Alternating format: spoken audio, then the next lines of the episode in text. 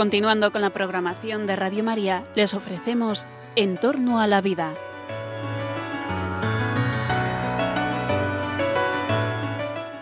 Es un espacio dirigido por José Carlos Avellán y Jesús San Román.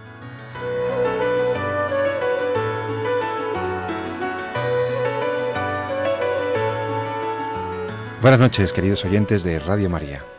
Les saluda como cada viernes José Carlos Avellán en el programa En torno a la vida. En torno a la vida, nuestro programa que trata sobre la vida humana, sus amenazas, sus oportunidades, la vida que se abre paso, la vida de los que nacen, la vida que se acaba, la vida afectada por la enfermedad, las consideraciones éticas, las consideraciones bioéticas. Eso es lo que nos ocupa en este programa, en donde todos los días tratamos temas de actualidad. La verdad es que cuando preparaba el programa de hoy, el programa de esta noche, solamente había una cosa en mi cabeza. La vida ha estado amenazada siempre, pero en los últimos años asistimos a una nueva amenaza, una amenaza muy acusada, una amenaza que ha dado en los atentados, en los devastadores ataques de la ciudad de París, una nueva muestra de su vulnerabilidad, de nuestra vulnerabilidad. En Radio María ha habido varios programas que han comentado lo que en los informativos se iba anunciando.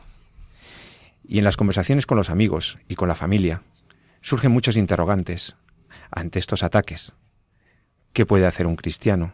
¿Cómo debe reaccionar un católico?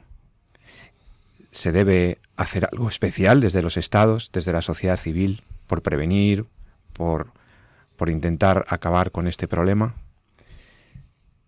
Hoy, en positivo, quiero leerles, quiero participarles de un testimonio que me conmovió el lunes. El pasado lunes se dio a conocer por las redes sociales, los que estáis en Facebook, los que tenéis Twitter, seguramente encontrasteis las réplicas de un conmovedor testimonio. Quiero leeros la carta abierta que escribe a los terroristas de París un, periodista francés cuya esposa, Hélène, fue asesinada el viernes en los actos terroristas de la ciudad. Lo tituló No tendrán mi odio. Antoine Lery Antoine, este periodista, publicaba en Facebook el siguiente texto. Déjame que te lo lea porque no tiene desperdicio, porque me ha hecho pensar. Quiero participarte de este testimonio. Escucha. Dice textualmente Antoine, el viernes por la noche le robaste la vida a un ser de excepción, el amor de mi vida, la madre de mi hijo. Pero ustedes no tendrán mi odio. No sé quiénes sois, ni quiero saberlo, sois almas muertas. Si el Dios en nombre del que matáis ciegamente os ha hecho a su imagen, cada bala en el cuerpo de mi mujer será entonces una herida en su corazón.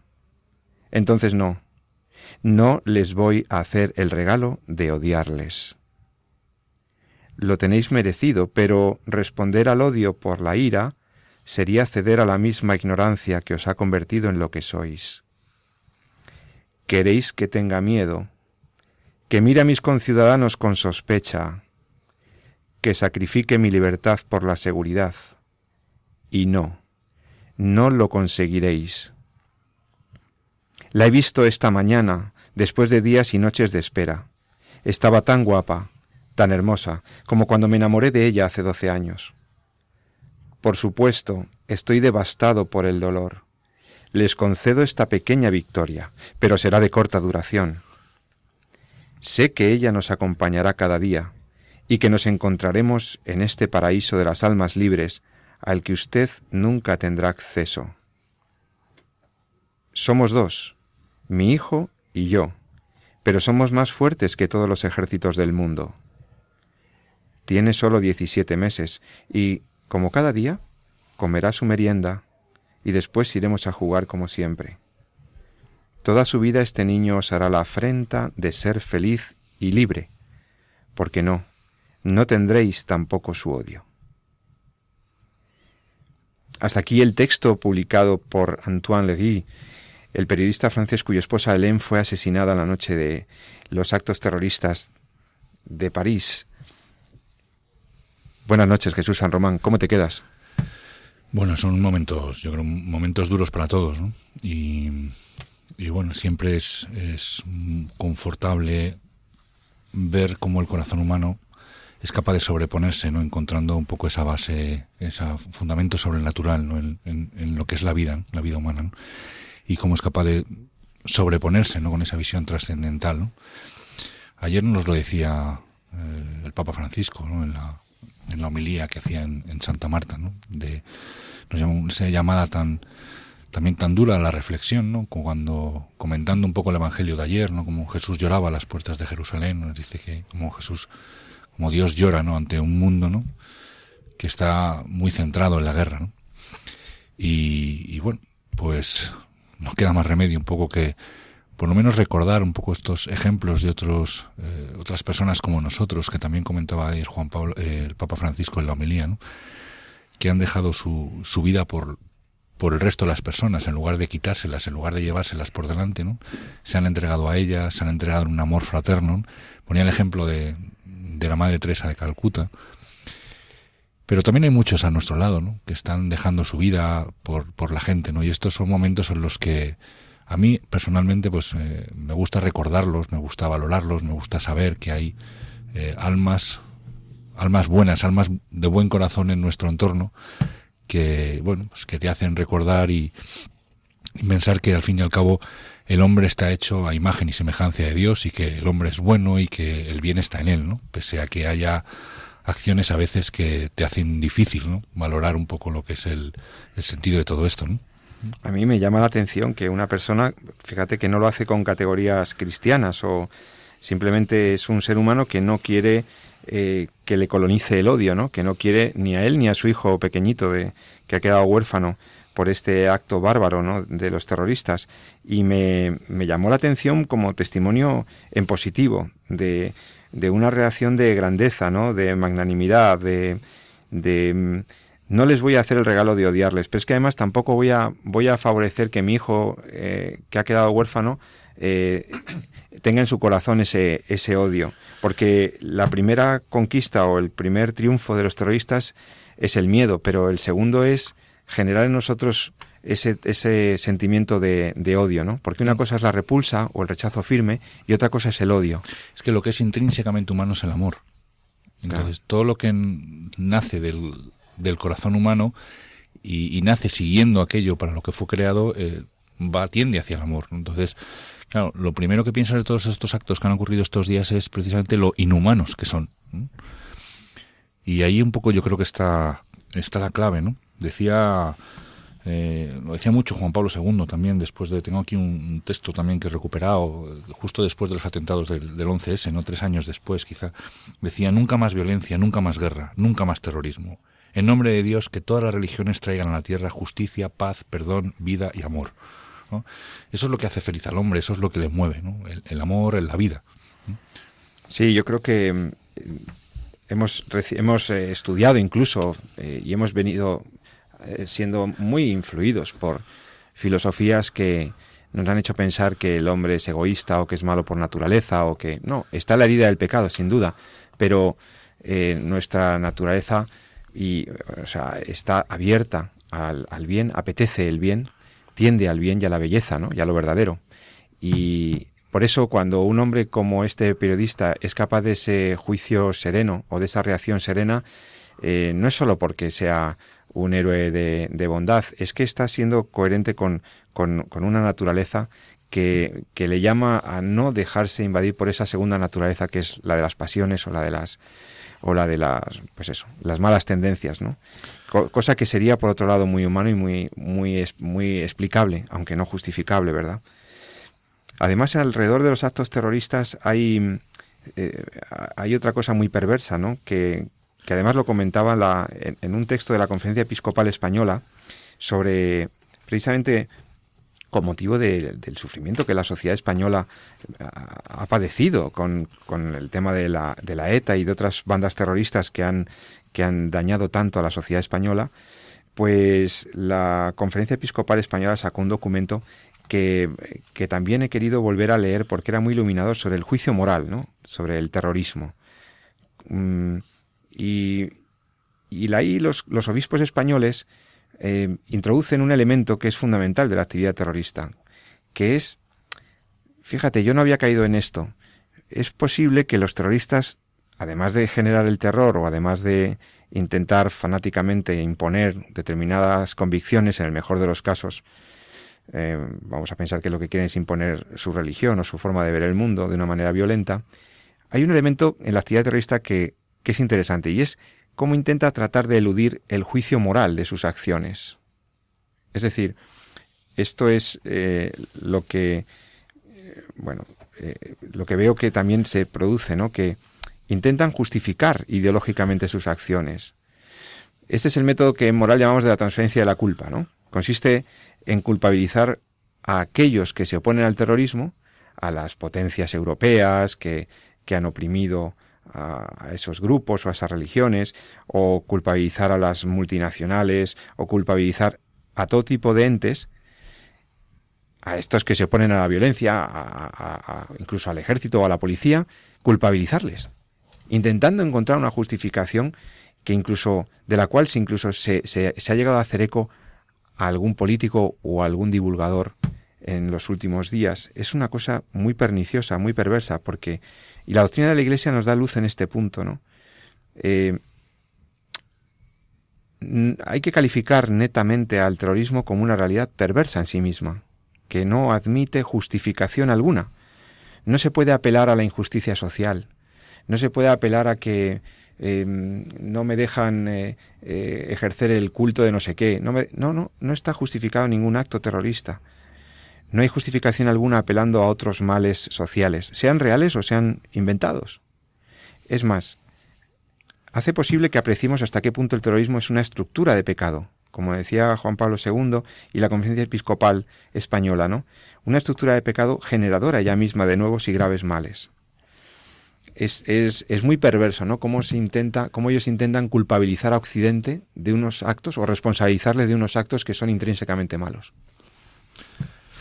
Sí, sí, sin, sin, duda, ¿no? Quiero decir, nadie hace algo asumiendo de forma directa que, está mal, ¿no? Sino que al fin y al cabo uno pues tiene a engañarse, lo que nos da un poco también la caída del pecado, ¿no? Tendemos a engañarnos, ¿no? Con, con esos fuegos fatuos, ¿no? Que, que a veces eh, parece que seguimos, ¿no?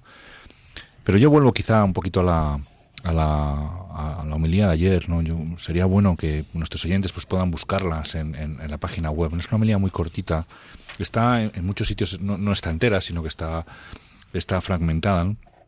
Y el, eh, como el Papa Francisco pues, nos exhorta a, de nuevo a convertir el corazón. Como hemos hablado aquí muchas veces de que nos hemos acostumbrado, nos, hemos frivalizado determinadas situaciones que son eh, malignas per se, ¿no? como por ejemplo el tema del aborto, eh, nos hemos acostumbrado a, vivir con ellas. Entonces, eh, salvando quizá las distancias, viene a decir un poquito, o por lo menos la impresión que me dio a mí leyendo la homilía de ayer, que el mundo de forma global, no cada uno de nosotros, sino el mundo de forma global, se ha acostumbrado a, a, una vida en guerra, ¿no? ya ha perdido esa capacidad de reconocer, por así decirlo, de comprender el camino de la paz. ¿no? Incluso nos, nos llega a decir que, que, que, tenemos que recuperar la capacidad de llorar por un mundo que está en guerra. Que busquemos, que hay, que hay, que hay otros ejemplos. Y pone, como decía, el, ejemplo de la, de la Madre Teresa Calcuta. Fijaos lo que dice personalmente, ¿no? Dice en, la homilía, dice el propio mundo incluso podría preguntarse, con el cinismo de los potentes se podría, de los eh, potentes se podría decir, pero ¿qué ha hecho esta mujer? ¿no? Ha perdido su vida ayudando a la gente a morir. ¿no? decir, podríamos llegar incluso a no entender, a no comprender todo el trabajo de la Madre Teresa de Calcuta. ¿no? Cómo se ha centrado, se ha, dedicado a la gente, les ha ayudado a morir. Eso para un mundo en guerra, para un mundo que no comprende el camino de la paz, es eh, una cosa dificilísima de asumir. ¿no?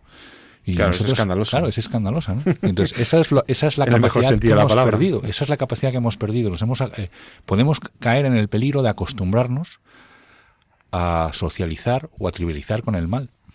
Sí, y además es que entonces les estamos haciendo el juego a, a los malos, ¿no? A los terroristas, por ejemplo, ¿no?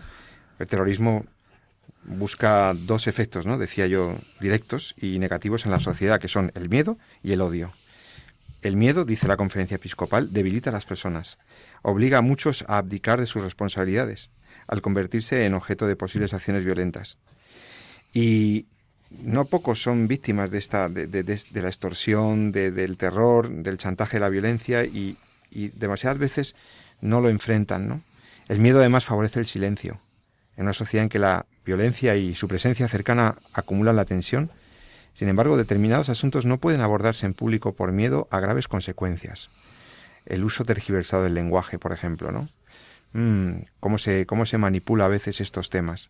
Pero junto con el miedo, el terrorismo busca intencionadamente provocar y hacer crecer el odio para alimentar una espiral de violencia que facilite sus propósitos.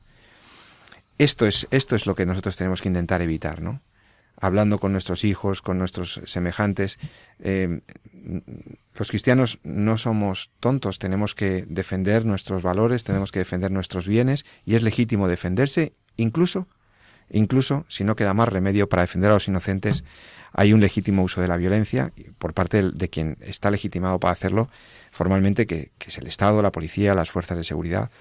Y, ahí no tenemos nada que decir, ¿no? Eso es, eso es impecable. Es cuando se trata de defender a los inocentes o defender los fundamentos del sistema cuando nos están matando y cuando no queda otra, otra medida, ¿no? Otra vía. Sin embargo, el, el, terrorismo lo que busca generar es eso, que la sociedad, además del miedo, tenga esa actitud de, de, odio. Y bueno, esto yo creo que tenemos que intentar quitarlo, ¿no? Eh, se genera un clima de crispación en el que cualquier detalle hace surgir una respuesta violenta. Fíjate lo que ha pasado con esta mujer musulmana, ¿no? Que han, que han apalizado, no sé. Yo, yo, son reacciones que, que claro, eh, aparecen cuando hemos permitido que nos colonice ese miedo y que nos colonice ese, ese odio. Bueno, pues yo creo que podríamos eh, ahondar un poco quizá en el en ese en el, en el mensaje positivo del amor ¿no? como lo que lo que hace al hombre más hombre en tanto que le acerca más a Dios es precisamente el amor la entrega el cuidado de nos de no de nuestros congéneres conciudadanos no y hay ejemplos en nuestra en nuestra sociedad ¿no? entonces a mí me gustaría eh, sin cambiando un poquito quizá de de tercio y por por insistir quizá en este, en este programa de viernes, eh, que se va acercando ya las Navidades, pues eh, traer a colación precisamente una iniciativa que a mí me ha llamado mucho la, la atención y que es la puesta eh, en, escena de un, un centro de día de paliativos pediátricos. Ah, bueno, cambiamos completamente de tema entonces. Muy bien, muy bien, Jesús, me parece muy bien. Y por, yo creo, porque, sí, porque me parece que, que, que, es bueno fijarse también en, en, esas buenas acciones ¿no? que salen del corazón del hombre. Otro buen testimonio, sí. Vamos adelante. Entonces, bueno, pues me gustaría un poco, pues... Eh, saber un poco en qué consiste, porque me ha llamado mucho la atención que hemos hablado muchas veces de los cuidados paliativos, nos hemos centrado en pacientes mayores con enfermedades eh, crónicas o enfermedades, eh, cáncer, que han llegado a situaciones terminales, etcétera, ¿no? Y a veces, pues, eh, no, no, hemos caído, no hemos hablado mucho de que también en la edad pediátrica, una edad especialmente vulnerable, eh, bueno, pues también existen estas, estas realidades, estas situaciones. Nos encontramos con pacientes o personas con enfermedades severas, enfermedades crónicas. Ya hemos comentado en algún programa a propósito del caso de Galicia, bueno, pues, pues se ponen en marcha iniciativas precisamente para atender a, esos niños, a esos menores, estos, para ayudarles a ellos y a las familias, porque muchas veces eh, no está solamente el, el, propio paciente, sino está la familia que le cuida, el, que tiene sus dudas, sus inquietudes, sus, sus angustias, etcétera. ¿no? Y hay iniciativas en este sentido y se acaba de poner una en el, en el Centro de Cuidados Laguna, una unidad de día de cuidados paliativos pediátricos. Y me gustaría ver si podríamos contactar con con la persona que la lleva, que la coordina, para que nos informase un poco al respecto de, eh, cuál es esta iniciativa, de qué, en, qué, consiste, cuáles son sus objetivos. ¿no? Entonces, si te parece, podríamos tratar de localizarla. Muy bien. Vamos a intentar hablar con quién vamos a con quién vamos a hablar con Marina Buendía. Marina Buendía, ¿no? Sí, Marina Buendía, la coordinadora de, de, la unidad de cuidados paliativos. Pues vamos a ver si podemos contactar con ella. Through these fields of destruction. Baptisms of fire. I've witnessed your suffering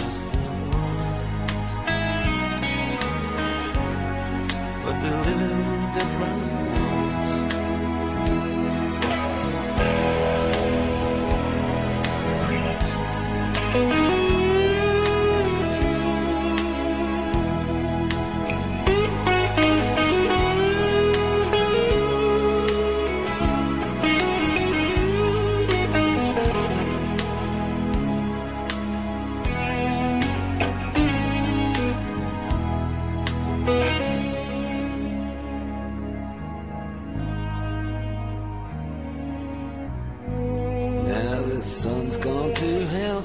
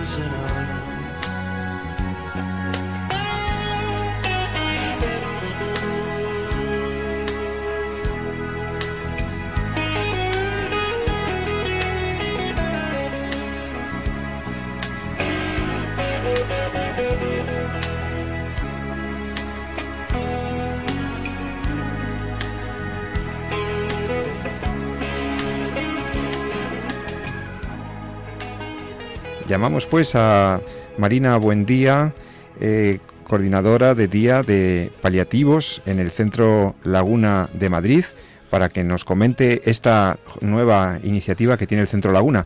Buenas noches, Marina. Buenas noches. Ante todo, muchas gracias por atender la llamada de Radio María. Esta noche de, de, viernes, empezando el fin de semana, queríamos dar a nuestros oyentes buenas noticias. Por ejemplo, el trabajo que tú coordinas, que es eh, algo verdaderamente interesante. Marina, ¿qué habéis montado en el Centro Laguna de Madrid? Pues ahora mismo lo que tenemos montada es una unidad de cuidados paliativos pediátricos, que es la primera unidad de este estilo en España que lo que hacemos es que los niños con este con enfermedades ya muy avanzadas puedan uh -huh. recibir cuidados sanitarios y asistencia sanitaria que en sus casas no podrían recibir. Entonces tenemos aquí una una unidad montada para que de lunes a viernes puedan venir los niños como en un horario escolar de 9 a 5 y media y reciban la asistencia sanitaria que en sus casas no pueden tener. Y Perdona María, eh, Marina, eh, supongo que esto también es algo eh, muy agradecido por los, la, las propias familias que se dedican familias, a, al sí. cuidar de los niños. ¿Qué experiencia tenéis ahí o qué comentarios han hecho o qué cuál, el, el, objetivo de cara a las familias cuál es? Pues eh, esto empezó como una unidad de respiro. Lo que queríamos hacer era que las familias con estos este tipo de, de, de pacientes, de enfermos, eh, pudieran hacer otra vida aparte de cuidar a su hijo tanto atender a sus otros hijos, los, sus niños sanos, los hermanitos de nuestros pacientes, o ir a trabajar o simplemente descansar, porque claro, estos niños necesitan asistencia las 24 horas del día. Entonces se planteó como un respiro para las familias. que nos lo dejaban unas horas, pues eso, el hora- el horario escolar, nosotros nos, ocupa- nos ocupamos de ellos y así pues los papás pueden ir a trabajar, llevar a sus, a sus otros hijos al cole, descansar, el simple, el simple hecho de dormir. Este verano se hizo una apertura de 24 horas Ajá. para que se pudieran ir de vacaciones las familias con, con el resto de los hijos. O sea que en- de cara a las familias se plantea como una unidad de respiro.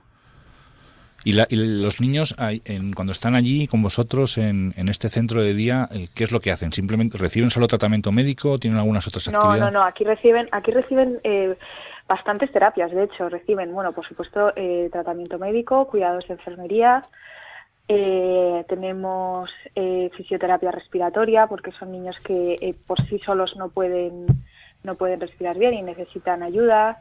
Luego tenemos terapia ocupacional que les estimula todas las partes del cuerpo que ellos no pueden mover. También tenemos dos días a la semana musicoterapia que vienen unas música, unas musicoterapeutas a cantar con ellos, hacemos actividades, dibujos, o sea, Muy esto se plantea como, sí, se plantea como una unidad que no es un colegio, no es una guardería, es sobre todo reciben asistencia sanitaria por el tipo de, de niños que son, pero, pero que tengan todos los estímulos y todas las necesidades en torno a su edad, hasta donde, hasta donde eh, las posibilidades de su, de su capacidad cognitiva. Claro. ¿Y cuántos niños ten- están participando ahora mismo del- de vuestra Pues que- iniciativa? Pues en la unidad tenemos capacidad para 10 niños, ahora mismo tenemos 6, Ajá. pero depende de, depende también de la época del año, de las el invierno es muy malo para todos. Claro, claro. pero, pero hemos llegado este verano, hemos llegado a tener a 10 niños en, en la unidad y la verdad es que ha funcionado muy bien. Y decías que es la primera iniciativa de este tipo en, en España. Hasta ahora, en los Pues- cuidados paliativos pediátricos que tienen una actividad... sí, es que los cuidados paliativos pediátricos está muy es, es muy es una iniciativa muy reciente eh, en España, en otros países, en Inglaterra, en Estados Unidos es mucho más común eh, oír hablar de esto, pero en España es- está muy abandonado. Entonces eh, la Comunidad de Madrid ha dado un empujón con esto. Eh, esta unidad es la primera que existe de este estilo, es una unidad de día. Hay colegios de educación especial, hay, hay centros de educación temprana, hay pero de cuidados paliativos como tal, este es el primero que existe. Y, y la verdad es que la, la reacción en torno a las familias, los pacientes, los hospitales está siendo muy positiva. O sea que suponemos que esto va a dar un empujón para que el resto de comunidades se anime. Pues ojalá sea, ojalá sea así. Estamos en Radio María hablando con Marina Buendía, coordinadora de día de el- esta unidad de paliativos pediátricos en Madrid. Eh, Marina, ahora me vas a permitir una pregunta un, un poco personal, profesional. Como enfermera, como coordinadora, como profesional de la salud, ¿por qué te dedicas a los cuidados paliativos? ¿Qué significan para ti como profesional? Pues mira, eh, me parece que es una rama que está muy teñida de miedo, oscuridad, tristeza. Es una, es una, es un campo de la enfermería precioso, Mm. súper bonito y tiene que, y tenemos que cambiar esa idea de la sociedad de que es un momento triste. Yo personalmente lo que me empuja a trabajar tanto con niños como con paliativos es el, el, el bien morir, el ayudarles a, a que no sea una época tanto a la familia como a los niños, Claro. que no sea una época triste, que no sea que no sea una, o sea, que, que estén lo mejor posible, que hasta el último momento les saques una sonrisa, estén confortables, estén a gusto. O sea, para mí eso es eh, mi motivación de, de trabajar en paliativos, sí. ¿Cuánta gente, cuánta gente tra- trabajáis allí? Estáis con, además de, estar tú como enfermera, ¿quién tienes a tu lado? A tu, Pues tengo al- a, mi, mi mano derecha, que es mi auxiliar de enfermería, que estamos las dos mano a mano siempre, Elizabeth Sanz, que, que no- me ayuda en todo, y luego pues todas las terapias y la pediatra, por supuesto, Paula Armero, y, la, y luego todas las terapias que se van viniendo, son días alternos, que vienen las musicoterapeutas, las, la terapeuta ocupacional, la fisio, o sea, al final somos un grupo como de siete personas, estamos durante todas las semanas al pie del cañón. Qué bien, pues nada, enhorabuena, solo felicitaros, eh, enhorabuena, mm, me alegro muchísimo que hayáis querido, hayáis podido compartir con, con nosotros eh, eh, esta experiencia y animaros a, a, a continuarla, a desarrollarla y a ver si se puede exportar también a, a otras comunidades. Efectivamente, Y ese es el porque el, labor que la labor que hacéis es, es encomiable. Muchísimas gracias por, por contarnos. Gracias a vosotros por llamar. Muchas gracias, Marina. Marina, buen día, Bueno. coordinadora de día de la unidad de paliativos pediátricos en el Centro Laguna de Madrid. Gracias en nombre de Radio María y de todos los que creemos en que es posible humanizar la medicina y es posible alegrar la vida de las personas en circunstancias difíciles. Muchas gracias por vuestro trabajo. Muchas gracias a vosotros. Hasta otro día, gracias. Después de esta interesante entrevista y este bonito testimonio, te recuerdo que estás escuchando En torno a la vida en Radio María y que puedes enviarnos tus sugerencias, tus eh, peticiones, tus eh, críticas, también tus comentarios favorables al correo electrónico de Radio María de este programa, en torno a la vida arroba radiomaria.es. En torno a la vida arroba radiomaria.es y ahí el doctor San yo pues leeremos vuestros mensajes e intentaremos aco- acomodar a vuestras preferencias los próximos programas. Bueno, Jesús, después de, esta, de este otro testimonio positivo, habíamos visto el testimonio positivo de este eh, francés eh, eh, heroico que al principio del programa comentábamos cómo había reaccionado ante el asesinato de su esposa y cómo decía que no quería tener el odio en, en su corazón, que no le iban a ganar para el odio. Y ahora tenemos, y ahora tú traes otro testimonio positivo, el de estos, el de estas personas que, que trabajan en el centro de día pediátrico de, de Laguna, otro testimonio positivo de, de ante el mal o ante la dificultad, pues hacen un, en este caso es la enfermedad, ¿no? Que, cómo, cómo enfocan, ¿no? La, la enfermedad y la y el acompañamiento de sus enfermos. Sí, yo creo que, que es, hay, bueno, a mí me ha servido mucho, al menos estos días, ¿no? De, donde cuando uno pone los medios de comunicación, la prensa, la televisión, pues las noticias son devastadoras, ¿no? Y por otro lado, pues uno ya va preparando su, su corazón para el Adviento y, y vamos, en breve vamos a recordar de nuevo que, que Dios hizo hombre por amor a nosotros y por amor a los hombres, ¿no? Entonces, eh, bueno, volvemos a, a las papas Francisco, a, a las palabras del Papa Francisco en la homilía de ayer, ¿no? Como el mundo ha podido perder un poco la perspectiva, ¿no? Y, y, y- dices, ¿qué, qué, está haciendo esta gente en Laguna, ¿no? Ayudando, dando su vida por ayudar a la gente a morir, ¿no? Eso puede, a- a- al- margen de, de- o con las, digamos, por- con los esquemas como los con los que funciona eh, el mundo, podrían ser cosas que no son incomprensibles, ¿no? Incluso, como decías al principio, escandalizadoras, ¿no? Y sin embargo, pues fíjate, después de oír a, a, a- Marina, es realmente lo que le da sentido a nuestra existencia, ¿no? El estar aquí con el, con el prójimo, ¿no? Ayudando al prójimo a caminar con nosotros, ¿no? Sí, eh, todo gesto de amor, ¿no? Vencer el mal con el bien, vencer pues desde, desde el amor, desde la donación. Qué bonito cuando además esto lo hacen profesionales competentes eh, con los más pequeñitos, ¿no? Y con los, con los menores.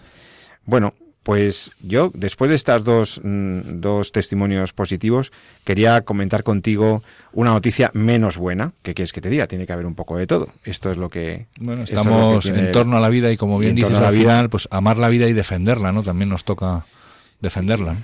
Y ahí hay un tema que, que sigue recurrente, que parece que estamos, eh, que estamos obstinándonos en el error. Mm, te cuento las noticias, es, de, es del mes pasado, pero es que la verdad es que sigue siendo de actualidad, porque parece ser que eh, en el gobierno de la comunidad valenciana, eh, desde la Consellería de Sanidad, pues se está promoviendo de nuevo la distribución en los centros de reproducción sexual y reproductiva de manera gratuita y sin receta la famosa píldora del día después. Volvemos a la carga con la píldora del día después como que parece que es la única estrategia eh, que existe para conseguir una sexualidad responsable, una sexualidad dentro de la moralidad o para evitar embarazos no deseados. Chico, yo, Jesús, yo no, de verdad que no dejo de sorprenderme por la obstinación de nuestros políticos en el error, porque, a ver, todos nuestros oyentes ya saben, los que nos oyen habitualmente ya saben lo que es la píldora del día después. Eh, re- resúmelo en 30 segundos y luego comentamos por qué, por qué decimos que es insistir en el error. Yo creo que lo has dicho tú muy claro, o sea, obstinación en el error. Quiero decir, esto ya es, es, es que es más de lo mismo. O sea, si me dijeras, bueno, ya lo teníamos en la Comunidad de Madrid Claro, si es que y se ha visto que no Si fuera la primera vez, pues podríamos estar un poco, vamos a ver qué ocurre también a- eso como medida, pero como medida de salud pública, pero la utilización de la píldora después como herramienta de salud pública para disminuir el número de embarazos está súper demostrado que no funciona, que no sirve no solamente, sino que está incluso en discusión. Si incluso puede ser medidas que son perjudiciales en tanto que disminuyen la sensación de riesgo, disminuyen las otro, otro tipo de medidas eh, de más de prevención. ¿Qué es la píldora del día después? Bueno, resumámoslo un poco para nuestros eh, oyentes. Recordamos, sí, Recordamos. Bien, es una medicación, es una píldora que Es lleva una ingente cantidad de hormonas que son eh, que pretenden, pues eh, precisamente por esa, digamos, sobreexposición a, a una cantidad hormonal, pretende inhibir la ovulación. Mm. Ese es el objetivo, por así decirlo, el que se vende, ¿no? Como objetivo de la píldora después, ¿no? Entonces, eh, ¿qué ocurre? Que es una píldora, no es como la píldora anticonceptiva normal, que se va tomando eh, todos los días una cantidad determinada hormonal, y eso lo primero que hay que recordar es que estas hormonas que se utilizan, pues eh, tienen sus efectos secundarios, como todas las eh, hormonas que tenemos en nuestro cuerpo, tienen una acción directa sobre nuestro organismo. ¿no? Si multiplicamos eh, por 2, por 5, por 10 esas dosis, pues los efectos secundarios aumentan. ¿no? Entonces, eh, el objetivo de esta píldora es precisamente eh, anular, por esa sobreexposición a determinadas hormonas, anular la posibilidad de que se produzca una ovulación en el ovario.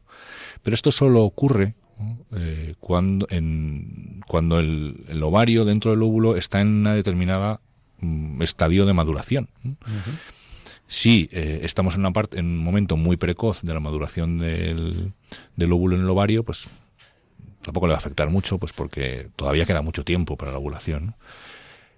Si estamos ya inmediatamente, ya llegando a la ovulación, eso ya no hay, no hay quien lo pare. para que nos expliquemos, eh, para que nos entiendan bien nuestros oyentes, ¿no? Entonces, con lo cual, tampoco vamos a poder inhibir la ovulación. Va a ser en un momento de unos días previos a la ovulación en una ventana que es relativamente pequeña en el contexto amplio de lo que es el, el ciclo femenino. ¿no? Con lo cual, es verdad que se va a poder eh, parar la ovulación, pero solo en determinados momentos. Y, y en el momento en el que se toma, después de una relación sexual no protegida, que es cuando está cuando está indicado, por eso se llama la píldora del día después, del día después de haber tenido la relación sexual con el objetivo de evitar el embarazo, pues uno no sabe en qué momento está de, la, de la ovulación. Puede ser sencillamente que esa píldora no le sirva para nada porque todavía eh, está, como decíamos, en un momento muy precoz de la maduración del, del óvulo en el ovario. Puede ser que sí que realmente inhiba la ovulación y no se produzca la ovulación, pero puede ser que eso no, no sirva en el sentido de que ya estamos muy cercanos a la ovulación, incluso hemos ovulado el día anterior y, y, por tanto ya no se va a detener. ¿no?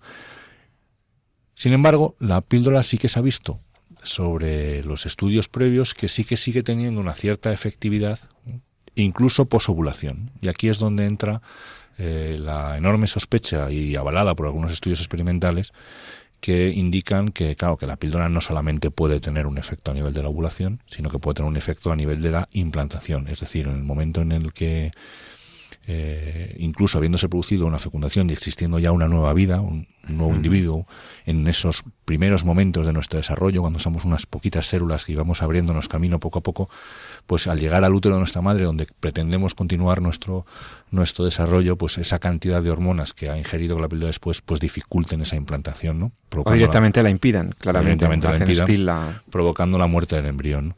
O sea, a ver Jesús, entonces estamos hablando de que es una píldora que tiene una primera intencionalidad anticonceptiva, pero que si ya se había producido la fecundación, si ya había un embrión ahí, puede, puede tener. tener. un efecto abortivo. Y entonces está. la calificación moral es todavía más grave. Eh. Claro, ahí está la, la, cuestión es que no sabemos tampoco, sabemos que los mecanismos de eficacia que presenta sobre los estudios eh, no se justifican exclusivamente por un efecto eh, anovulatorio, uh -huh. sino que entendiendo la globalidad, entendiendo todo lo que es la, la eficacia en todo el momento del, del, ciclo, parece existir o puede existir eh, un efecto posiblemente antiimplantatorio o de interferencia sobre la implantación del, del embrión en el útero. Claro, eso es, es, totalmente distinto. Ya no estamos hablando efectivamente de evitar la fecundación, estamos hablando de evitar la implantación de la muerte de, y por tanto la muerte de un, de un, ser humano en sus momentos iniciales de su desarrollo, cuando está empezando su existencia y por donde hemos pasado todos, ¿no?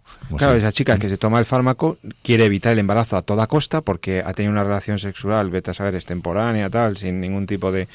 Y entonces, en ese momento... Pues hombre, eh, los, los eh, motivos de la chica en cuestión son difíciles de saber, pero, pero lo que sí está claro es que esto estaba como tal ya en la ficha técnica de la propia medicación. Eh, el diseñador, por así decirlo, el que la desarrolló, eh, la- porque luego han salido varios, está el levonorgestrel, el ulipristal, etcétera, ¿no? Ya indicó que, que esto debería avisarse incluso, ¿no? A la, debería esta- informarse, debería informarse para a que la... mujer que lo toma sepa realmente lo que está tomando. Claro, porque puede estar pensando que simplemente es una pastilla ambulatoria cuando realmente puede tener otro efecto, ¿no? Y de hecho ya hemos comentado, lo hablamos hace unos años, incluso esa eh, ese aval de la objeción de conciencia a la venta de este tipo de, Por parte de los farmacéuticos podrían... de Sí, por sí, parte sí, de los farmacéuticos, precisamente por este eh, por este enfoque, es decir, no estamos hablando simplemente de la administración de de una píldora anticonceptiva más, esto no es, se habla, por eso hay que no hay que dejarse engañar, no se habla de anticoncepción de emergencia. Esto puede no ser anticonceptivo, puede ser abortivo. ¿no? Claro, ¿por qué está entonces en la calle? ¿no? Pues es lo que decía esta obstinación de los sistemas públicos y los poderes públicos a entender o a vender que la dispensación de esta medicación de forma masiva o libre eh, va a disminuir el- el- los embarazos no deseados en un grupo de riesgo como puede ser los adolescentes, ¿no? Y que por tanto, pues eh, hay que o no insistir o que las medidas de insistir en digamos en disminuir lo que son las prácticas de riesgo pueden ser menos eficaces lo que es importante es evitar ¿no? las consecuencias de haberse expuesto al riesgo ¿no? y esto está demostrado por activa y por pasiva ya que esto no funciona No así funciona, porque yo los datos que tengo, Jesús, es que después de liberalizarse y de hacerse gratuita la dispensa de la píldora del día después en España y en otros y en otros países, eh, bueno, no no solo no se consigue bajar el número de, de embarazos, es que lo que tenemos es estudios que muestran un incremento en la cifra de enfermedades de transmisión sexual en poblaciones en las que se ha promocionado precisamente la distribución gratuita y sin prescripción de esa píldora poscoital del levonorgestrel. Mm, Una incidencia mayor de los abortos, porque lamentablemente, lamentablemente, datos del Ministerio de Sanidad español, el número de embarazos no deseados en las adolescentes se incrementa en un 76%, eh, a un ritmo brutal en la década en la, en la primera década de, de este siglo XXI y por lo tanto el número de abortos se incrementa también en un 100%. Es que estamos hablando de más de ciento y pico mil abortos, lo que demuestra que estas políticas públicas no funcionan.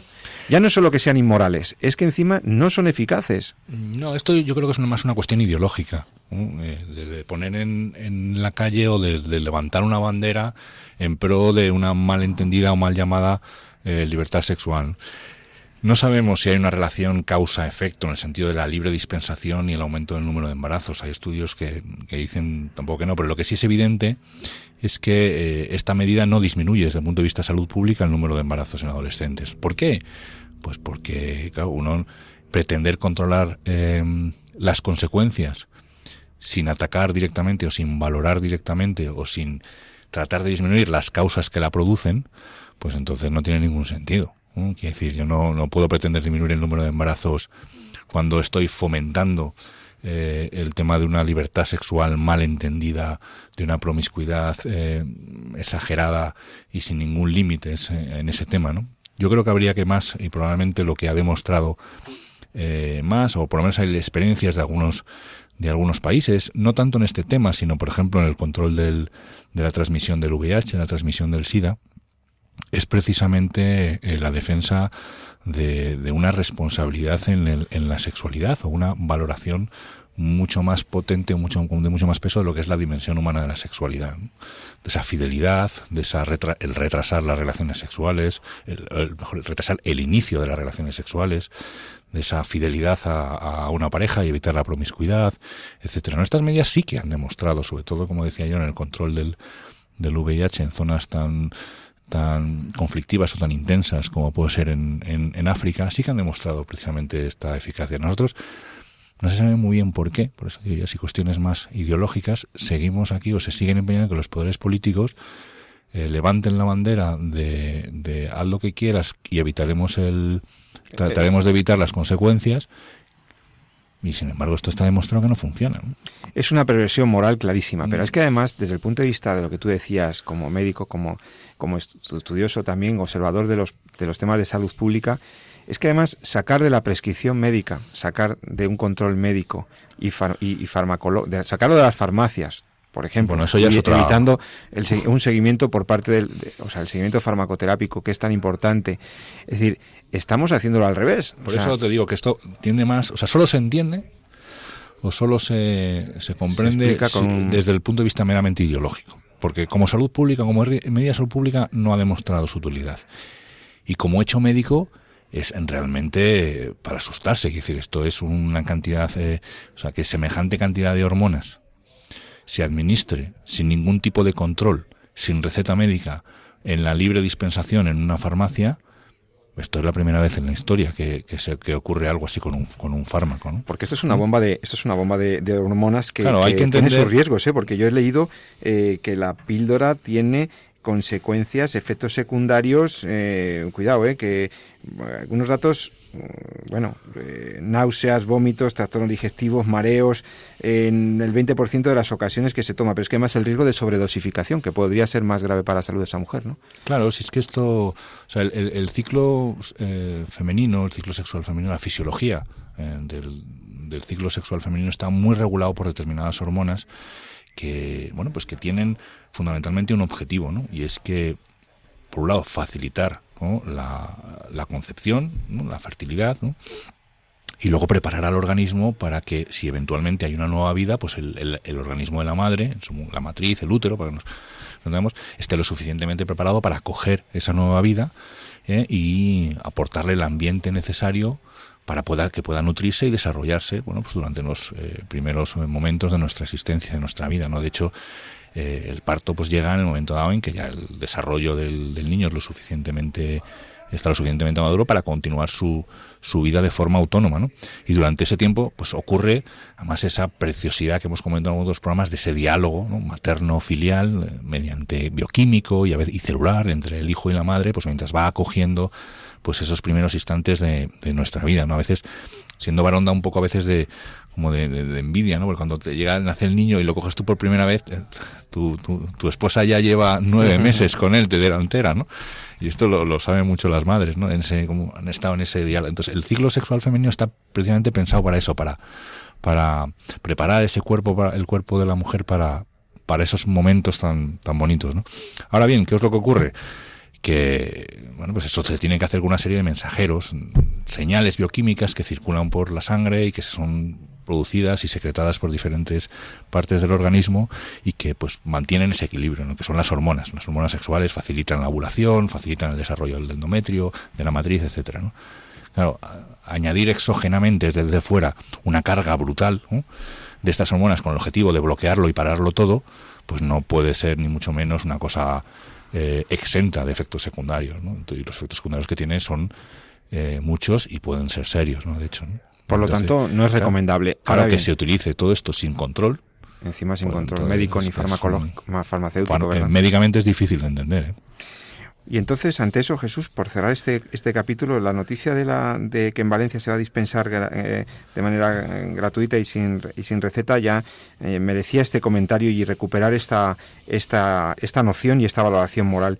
Pero en positivo, mm, ¿qué se puede hacer ante la, eh, lo que nuestros adolescentes y nuestros jóvenes reciben de la sociedad? Es una visión muy banalizada de la sexualidad,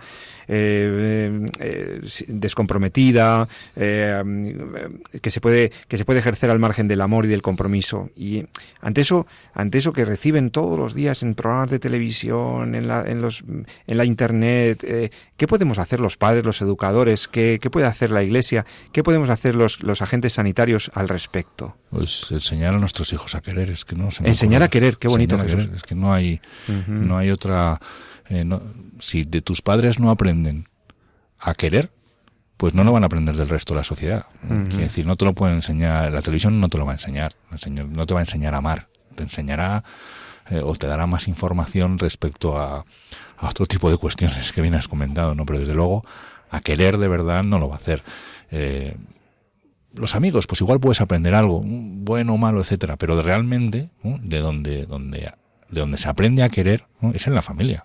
Entonces hay que hablar del amor y hay que hablar de la sexualidad en la familia y hay que atreverse también a educar en la responsabilidad, ¿verdad? Está claro. Eh, si quieres a alguien, pues tienes que respetarle, tienes que respetarte tú mismo, tú misma, y tienes que respetar no solo tu corporalidad, sino respetar también que la sexualidad es un lenguaje valiosísimo, dignísimo, bellísimo, que está reservado para otro tipo de Es conductas, que el, el amor es lo que es intrínsecamente humano. ¿no? Entonces eh, es lo que nos lo que nos separa, lo que nos diferencia, lo que nos lo que nos mueve al fin y al cabo, porque el hombre durante toda su vida lo quiera o no lo quiera, lo sepa o no lo sepa, mm, se mueve, va detrás del amor.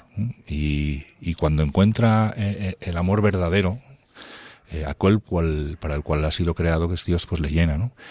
Y si no lo busca y no lo encuentra, lo suplirá buscando otra cosa, ¿no? Y encontraremos en, pues, en gente que ha puesto pues, su corazoncito pues, en el dinero, o su corazoncito en la sexualidad, o en otros aspectos de, de la vida que ni le llenan ni le satisfacen. ¿no? Pero es realmente el amor lo que te mueve, ¿no?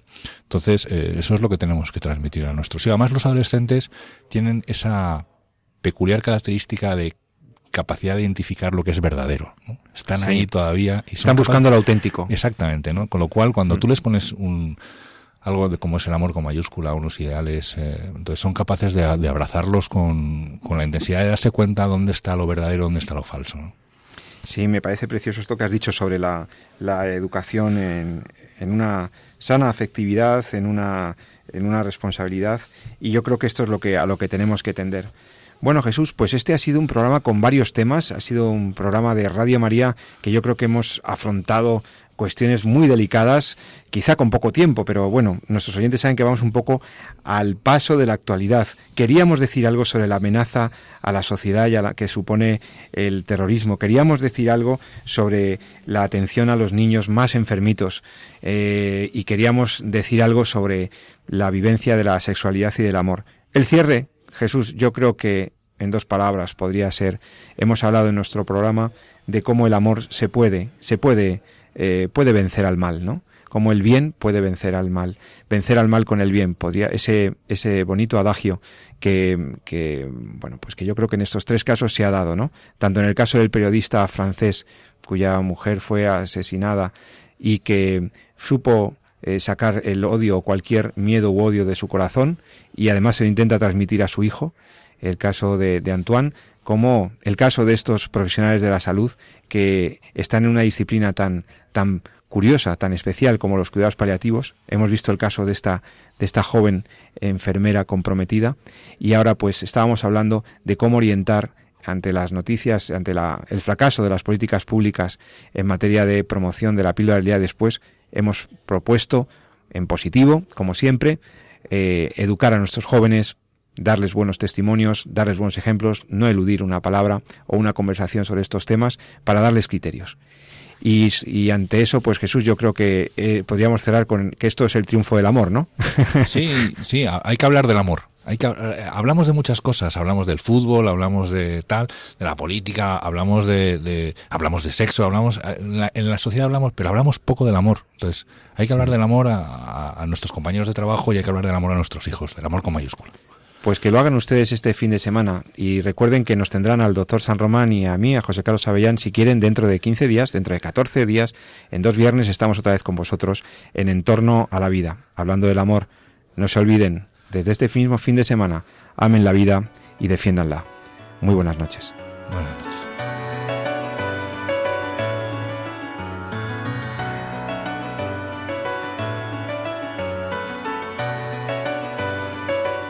Han escuchado En torno a la vida con José Carlos Avellán y Jesús San Román.